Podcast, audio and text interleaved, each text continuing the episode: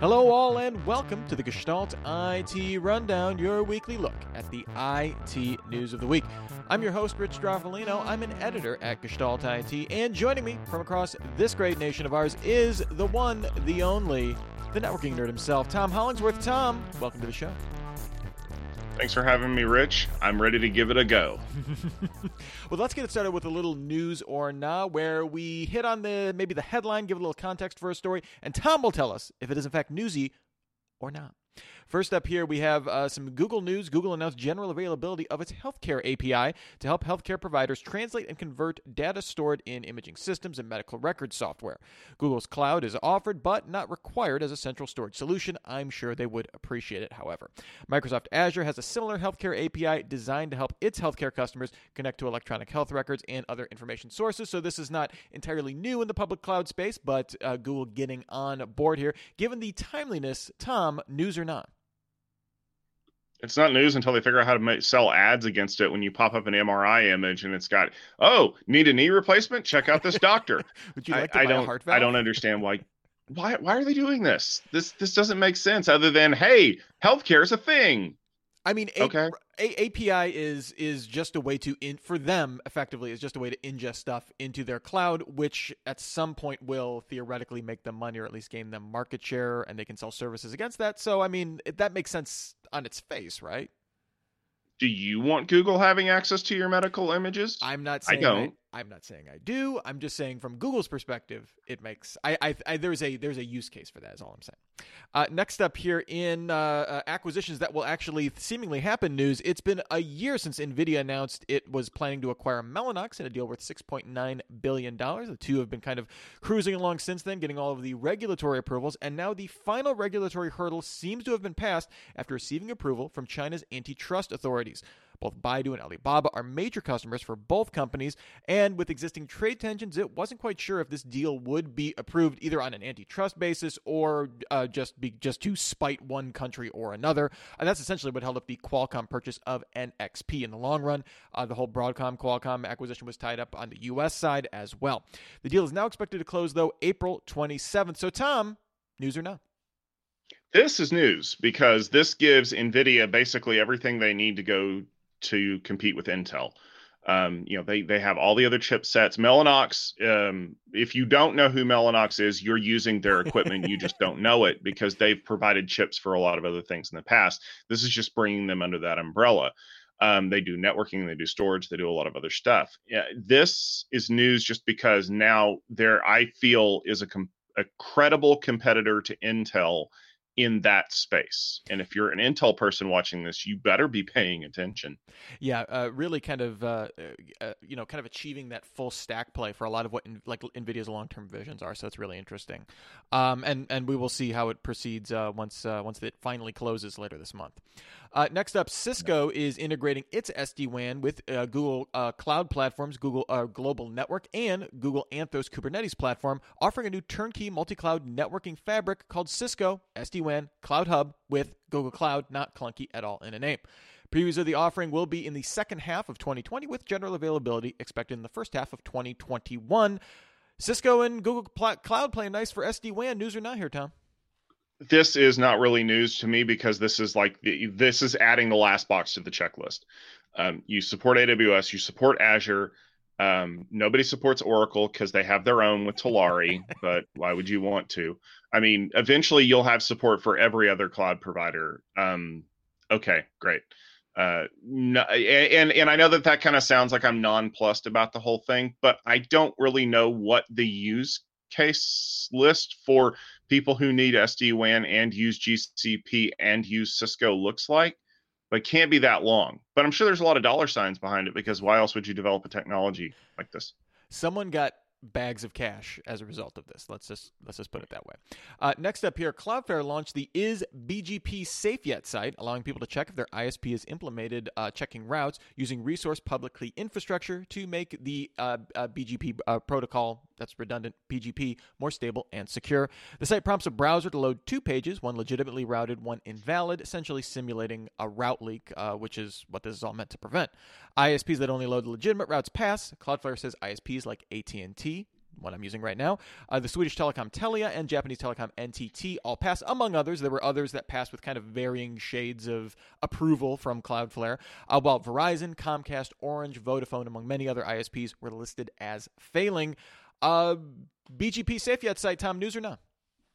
I like this site. I think Cloudflare does a lot of work behind the scenes to make things more, I don't know, safe, secure, um, robust. I mean, when you think about it, Cloudflare and half of the internet uses you already. If someone does something stupid in BGP, it makes you look bad.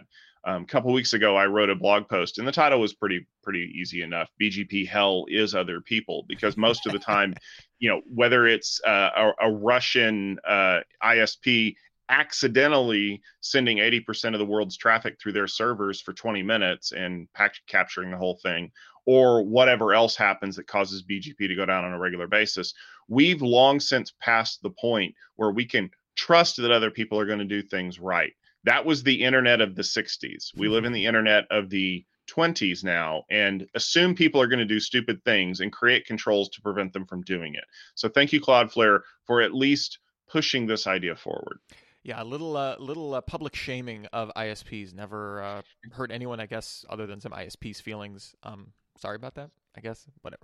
And last up on News or Not, Microsoft announced it's developing a system that can distinguish between security and non security software bugs 99% of the time using machine learning, with the ability to identify critical, high priority security bugs 97% of the time. The system was trained on 13 million work items and bugs from 47,000 developers across GitHub and Azure DevOps repositories, with a dataset approved by security experts. So, looking at those and, and kind of making sure everything's getting classified correctly. Microsoft says the model is in production internally and plans to open source the methodology on GitHub. Tom, news or not? Mm, news because we can programmatically find security bugs. Doesn't mean we can programmatically stop people from creating them, but you know, hey, one little step at a time. Um, once we have the ability to shame you for writing crappy code, then we can teach you how to not do it. Does this strike? I, I'm does this strike you though as maybe I know they're saying they're going to open source the methodology, but that is a ambiguous enough term to say like, hey, we might have some secret sauce in there. If this was all of a sudden rolled out as a paid GitHub tier, where it's like, hey, why don't we just have our machine learning look for some bugs here and some security stuff? Um, I could see that being useful to a lot of uh, to a lot of organizations. Galaxy brain on Rich. all right. Uh, and next, first up here on our discussion, interesting story from the New York Times, where I go for all of my IT news. Uh, they were talking to three former Dropbox engineers, and they said that since 2018, Dropbox has offered bug bounties on Zoom vulnerabilities as well as other services used by the company. Uh, Dropbox has previously announced that they've had vendor uh, bug bounties before, considering how many third parties are integrating into their service. I think makes sense. This is the first time that we've actually seen a company named as a result of that. Uh, Dropbox has uh, kind of went as far as having their own security engineers review the bugs and look for related problems before passing them on to Zoom, which seems like an extra step there. The researchers said that when vulnerabilities were discovered, Zoom was slow to fix them, citing major vulnerability found at a 2019 HackerOne event in Singapore, which took three months to patch, and only after two related bugs with the same root cause were publicly made available. Tom, have you ever heard of uh, of, uh, of another company offering doing bug bounties for their like integrated vendors or business partners or stuff like that? And how unusual it is for dropbox to go that extra step for zoom specifically? Uh, it is not the most common thing. I mean i would not expect to see a company like i don't know um, cdw doing bug bounty stuff for webex. Mm-hmm um, first of all, it means that Dropbox has enough investment in the platform that they want it to succeed. They they want to fix the problems. Uh, it, they're literally paying people to do it. Um, here's the thing, though, and and this is this is a narrative that's come up over the last six weeks, seven weeks or so, ever since you know Zoom's uh, usage has taken off like what 250 300 percent something crazy like um that, yeah.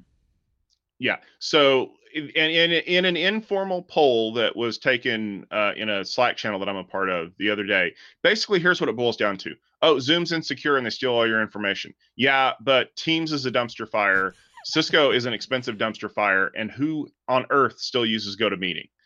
Uh, except for very specific webinars. Which GoToMeeting, and, and uh, aka RingCentral, has had its own, uh, you know, uh, bevy of security issues in the past too, and privacy. Concerns. Oh no, no, no. That that that's totally true. Mm. Every one of them has had security issues, vulnerability problems. performance issues, but let's sweep all that under the rug now because here's a whipping boy that we can take to the woodshed because Zoom did bad things and they've always done bad things. mm-hmm. You're right, they have.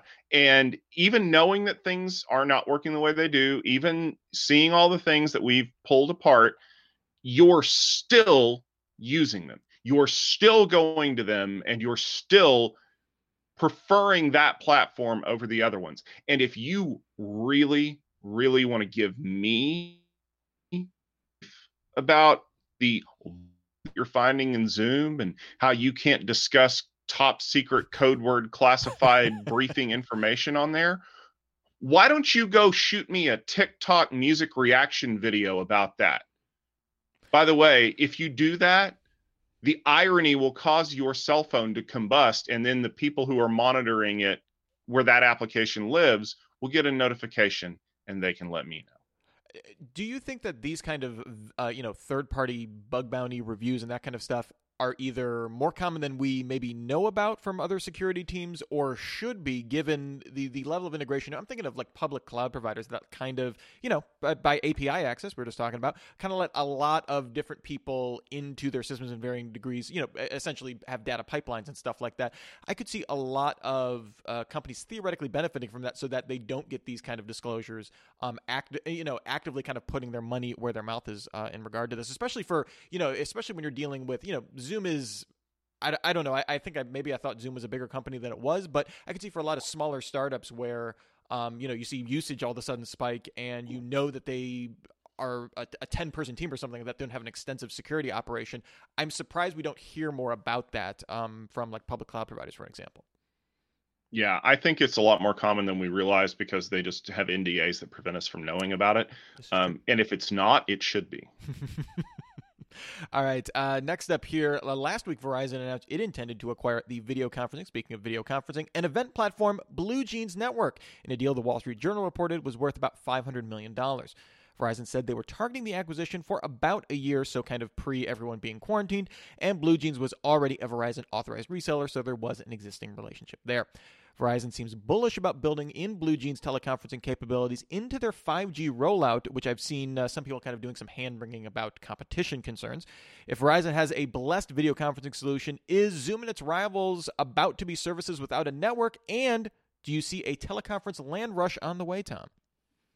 Mm, no, I don't. And here's why. How many people who are watching this show knew that BlueJeans was a thing before Verizon announced that they were going to buy them? I did because I've used it before in a very specific setting. It was a site license for the university. I did a video conference call with them before, and they actually used it to record the the conference. Mm-hmm. Okay, if I asked people to name the top five video conferencing apps that they use or have used, you would have named FaceTime before you named BlueJeans. I get that Verizon wants to say that they were on the cusp of this. Mm-hmm. I'm sure that they were talks that they were going to acquire Blue Jeans because let's face it, anything that generates more packets for Verizon is good.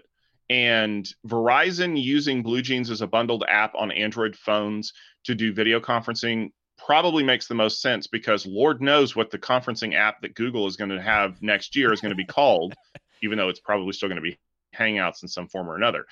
Here's the ultimate problem, though just because Verizon owns it and pushes it doesn't mean that people are going to use it. For the same reason that WebEx and GoToMeeting and Teams isn't getting a lot of use. Or hell, if Slack suddenly came up with a video chat feature, I doubt people would use it as effectively as as they could because people want ease of use, people want familiarity, and I don't think that Verizon is going to be able to build those kinds of things into the platform, no matter how stable it is, to make people want to start using it. Now, to be fair, congratulations to the people at Blue Jeans. It's a great exit.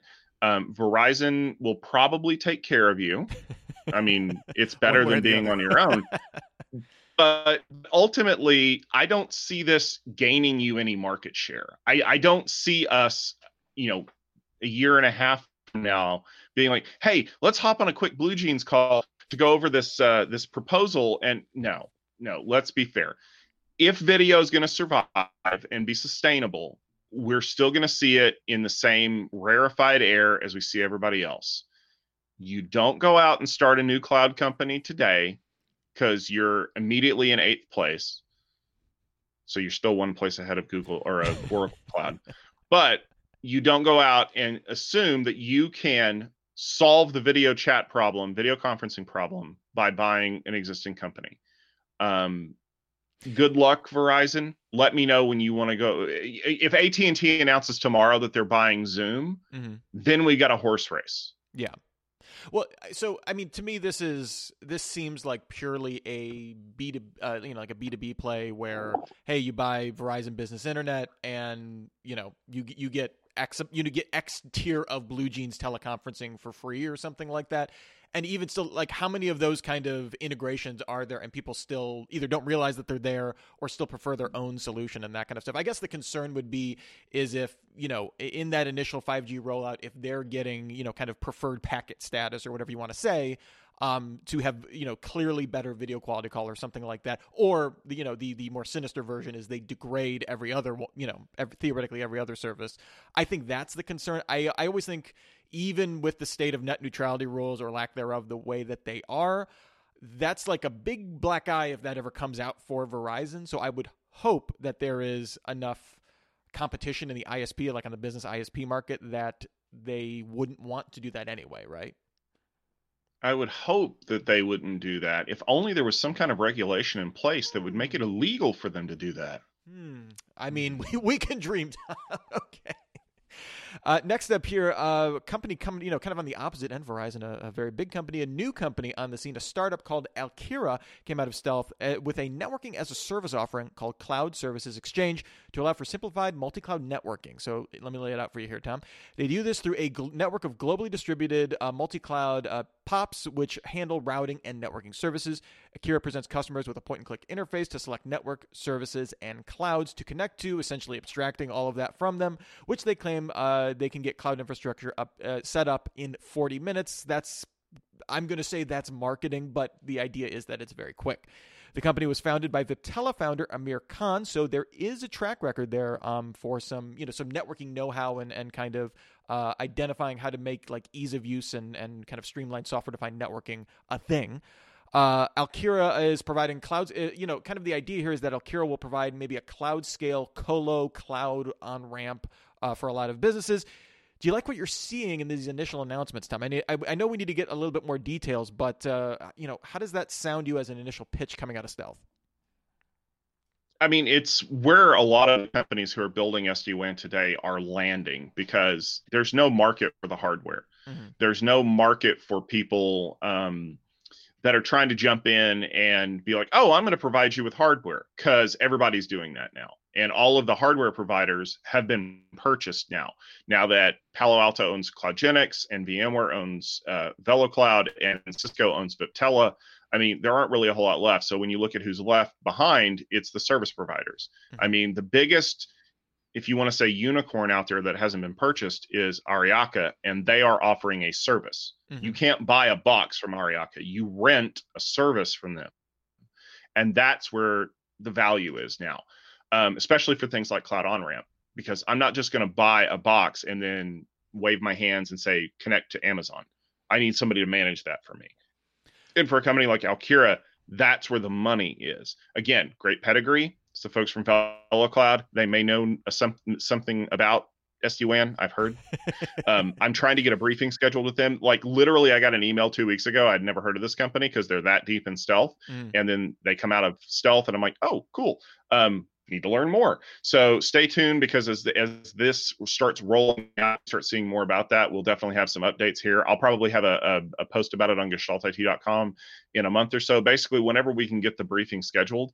But so far, I really like what I see, and I'm very curious to see where they go with it.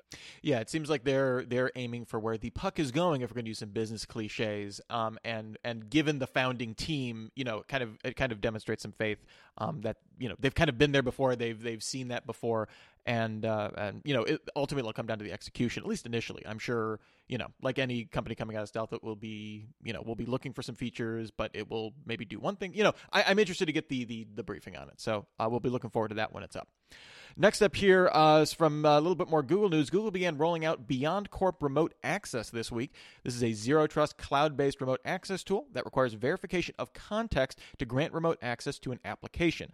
All data is routed to a proxy, which handles verification and reviews if a user has data access approval if they meet certain conditions to do so.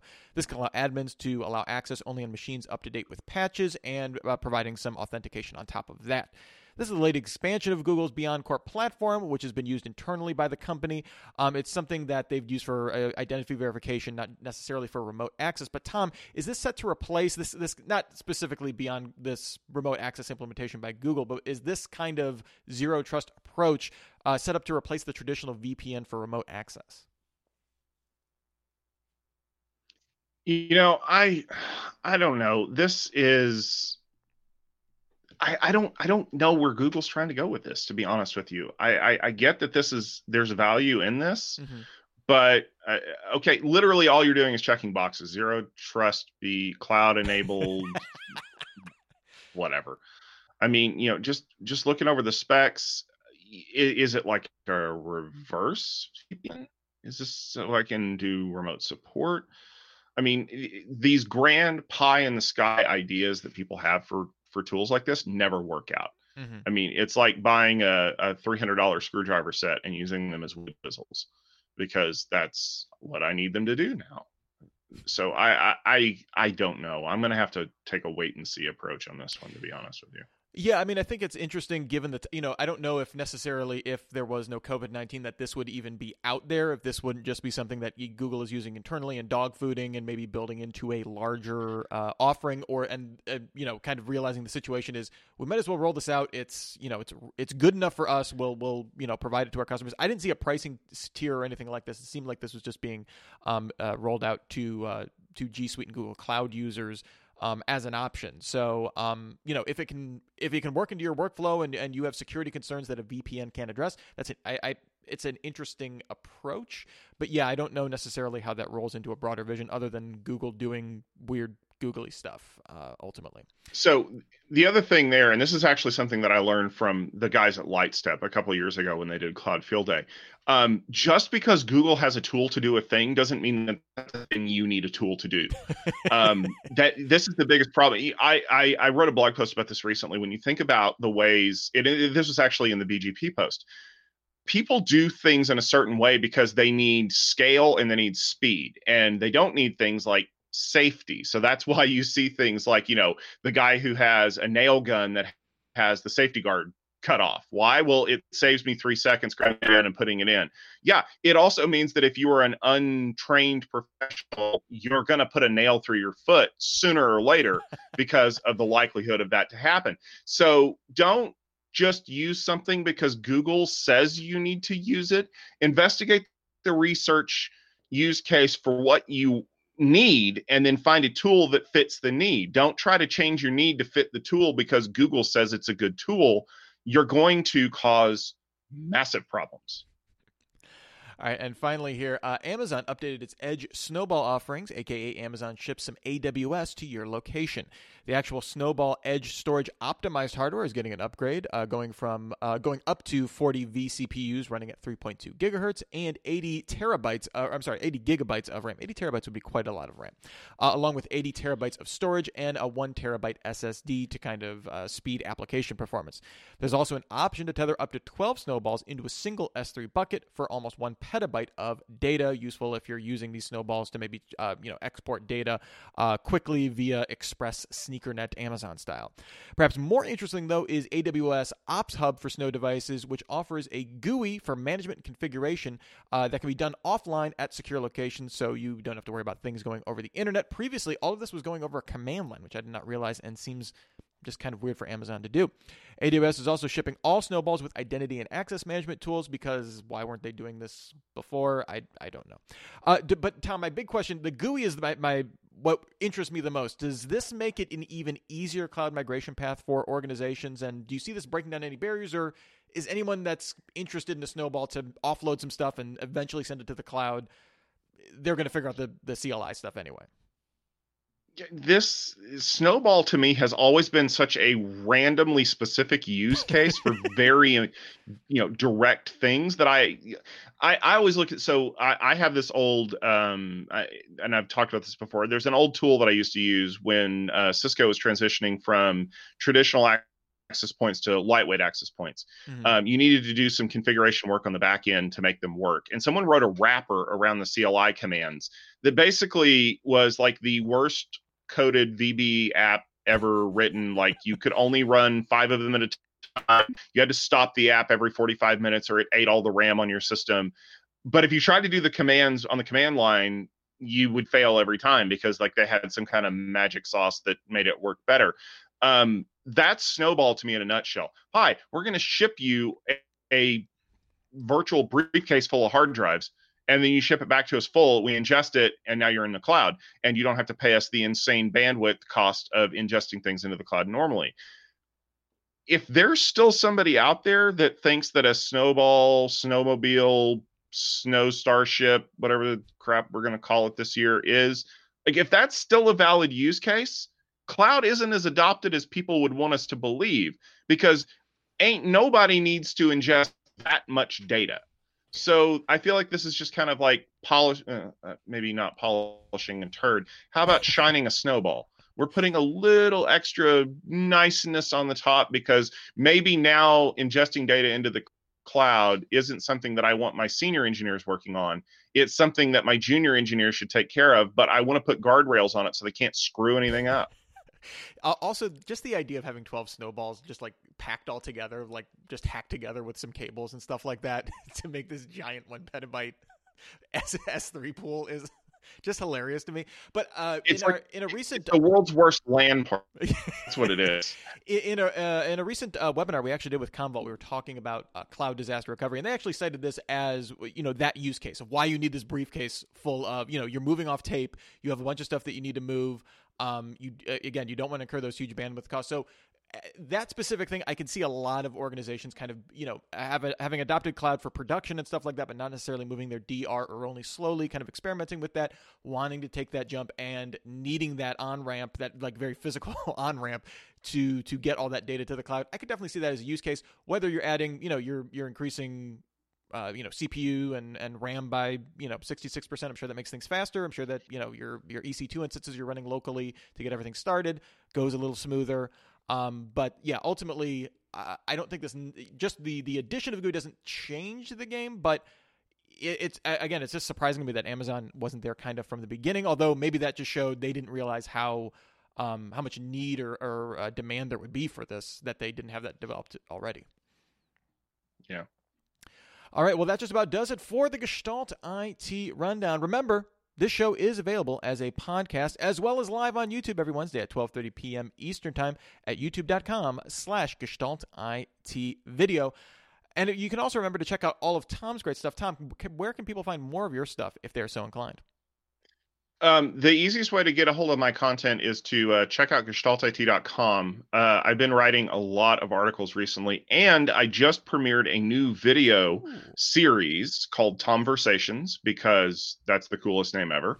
Um, but it's a uh, you know 10 15 minute video where i dive into a, a technical topic and we discuss it uh, this one was about strangely enough sd-wan and security so you can get some thoughts around that there but uh, look for more of that content coming out soon. If you're a person that likes the dulcet tones of my voice explaining technology, I promise you it's the easiest way to fall asleep. So if you are a human, please uh, please tune in. Uh, remember, uh, we also have the videos available on our Facebook page, facebook.com slash gestaltit, and we'll be back next Wednesday to talk about the IT news of the week in the week that was. Until then, for myself, for Tom Hollingsworth, for all of us in the Gestalt IT family, here's wishing you and yours to have the most super sparkly of days.